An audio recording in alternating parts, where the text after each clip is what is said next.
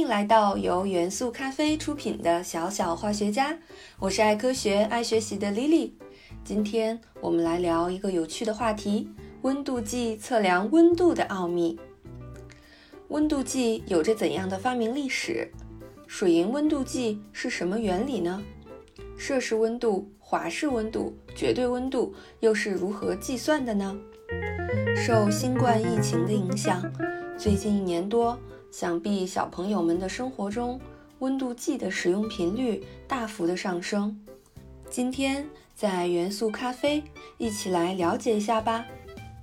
据记载，科学史上最早的温度计是伟大的物理学家伽利略先生发明的，时间呢是在一五九三年。温度计的发明可谓是西方近代科学革命的产物。伽利略利用空气热胀冷缩的原理设计了这款气体温度计。西方在探索空气热胀冷缩及其运用历史方面非常的悠久。早在古希腊时期，著名的希罗就利用这一原理设计出了可以用在神庙的自动开门机构。伽利略的气体温度计很简单，就是一根细长的玻璃管，一端开口。另一端是一个鸡蛋大小的玻璃泡。在使用时，先用手把玻璃泡捂热，然后让玻璃泡的一端在上，把玻璃管竖直的插入水中，这样便形成了一个简单的气体温度计。当外界的空气温度上升或者下降时，玻璃管中的水柱就会下降或上升。如果在玻璃管标识上刻度，便可以指示出温度了。尽管不清楚伽利略当时是如何标记温度的，但是他在一本书中明确地提出了度数的概念。不过，由于这种温度计会受到气泡内空气温度以及外界气压的影响，所以在当时误差还是比较大的。受到伽利略的启发。他的朋友，意大利的另一位医学教授桑科托留斯，在一六一二年发明了一种蛇形的气体温度计，上端的玻璃泡可以放入病人的口中，从下方的水柱查看病人的体温变化情况。这可谓是世界上最早的一支体温计。鉴于这种气体温度计的缺陷，一六三二年。法国医生让莱伊首次把伽利略设计的温度计颠倒了过来，让玻璃泡在下方，并且里面充入水，以水为测量物质，温度呢则通过玻璃管中的水柱来体现。但这种温度计玻璃管上方是开放式的，因此会受到水的蒸发的影响，也并不太准确。液体温度计后续的重大进展发生在一六五四年，由托斯卡纳的大公斐迪南二世完成。他在试验了多种液体后，发现酒精的热膨胀效果比较明显，所以首先使用了酒精来替代水，提升了准确性。他还将玻璃管的上端封闭了起来，让温度计形成一个密闭空间，这样。就制成了世界上第一支不受外界气压影响的温度计。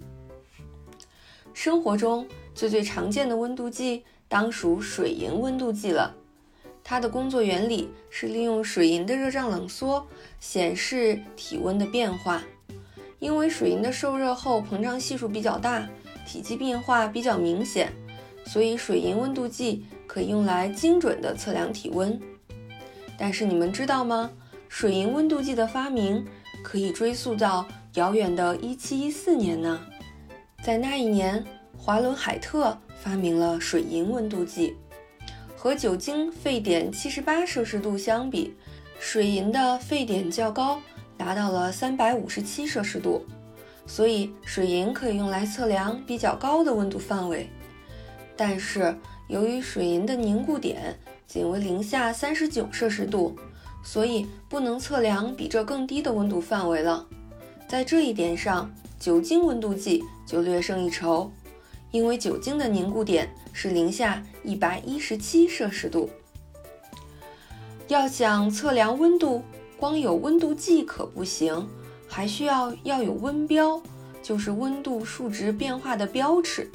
就相当于说，一把尺子，如果上面没有刻度，我们也不知道具体距离是多少。温标其实就是温度计这把测量温度的尺子上的刻度。要确立温标，最重要的是要找出几个基点。一七二四年，华伦海特首先选择了三个温度基准点，为了避免温度中出现负数，选择了氯化铵与冰水混合的温度为零度，去掉氯化铵。仅用冰水混合物的温度被定义为三十二度。在这样的标准下，如果将这支温度计置于人的口中或者腋下，可以测得人的体温是九十六度。后来人们又做了修订，把水在标准大气压下的沸点定义为二百一十二度，这样水和冰的沸点间就有整整一百八十度。这便是华氏温标。为了纪念华伦海特，华氏温标的单位被记作华氏度。目前世界上的主要国家只有美国还在沿用华氏温标。目前全世界应用最广泛的温标系统是瑞典人舍尔修斯确立的摄氏温标。1742年，舍尔修斯在一篇论文中。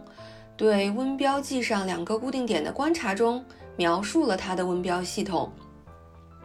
这种温标是把标准大气压下水的冰点和沸点之间均等的划分为一百度，但当时它采取的冰点为一百度，沸点为零度。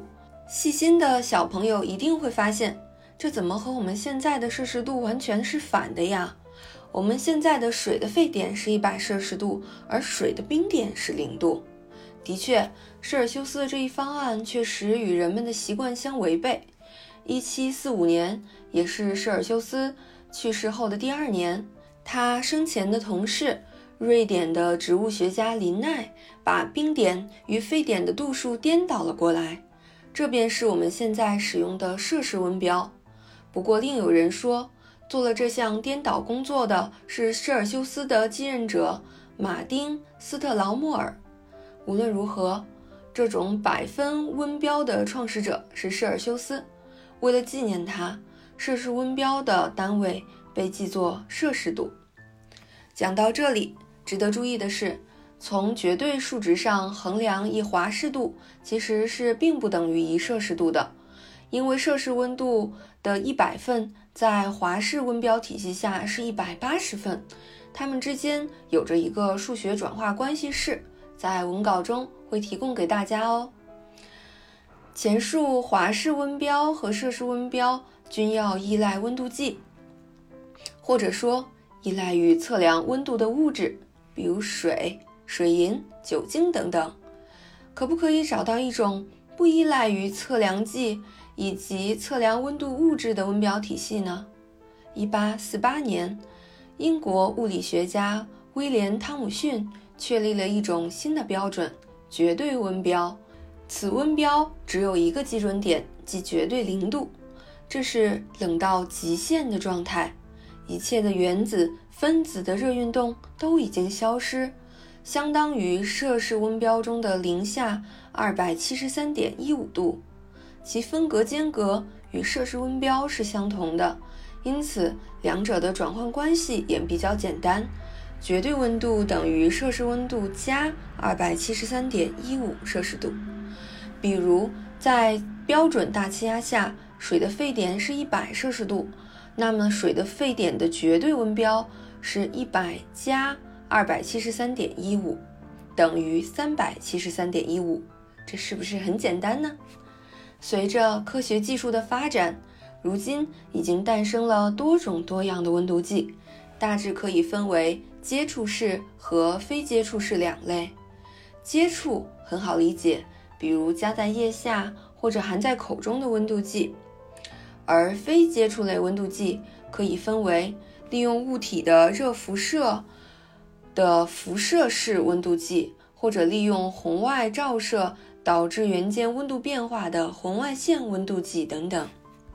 进入商场或者地铁站，有时会看到红外线温度计，就是利用红外线接收器作为传感器，接收人体的红外辐射显示温度的。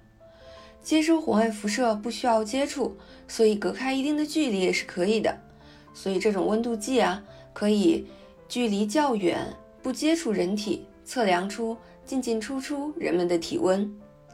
除此之外，现代工业中还有电学温度计、磁力温度计、声学温度计、光学温度计等等等等。总的来说，一切物质的任意物理属性，只要它随温度的改变而发生单调的显著的变化，都可以用来标志温度，而做成一种温度计。好了，这一期的小小化学家就到这里。小小化学家。由元素咖啡出品，期待你的喜欢。喜欢请点击关注哦，我们下期见。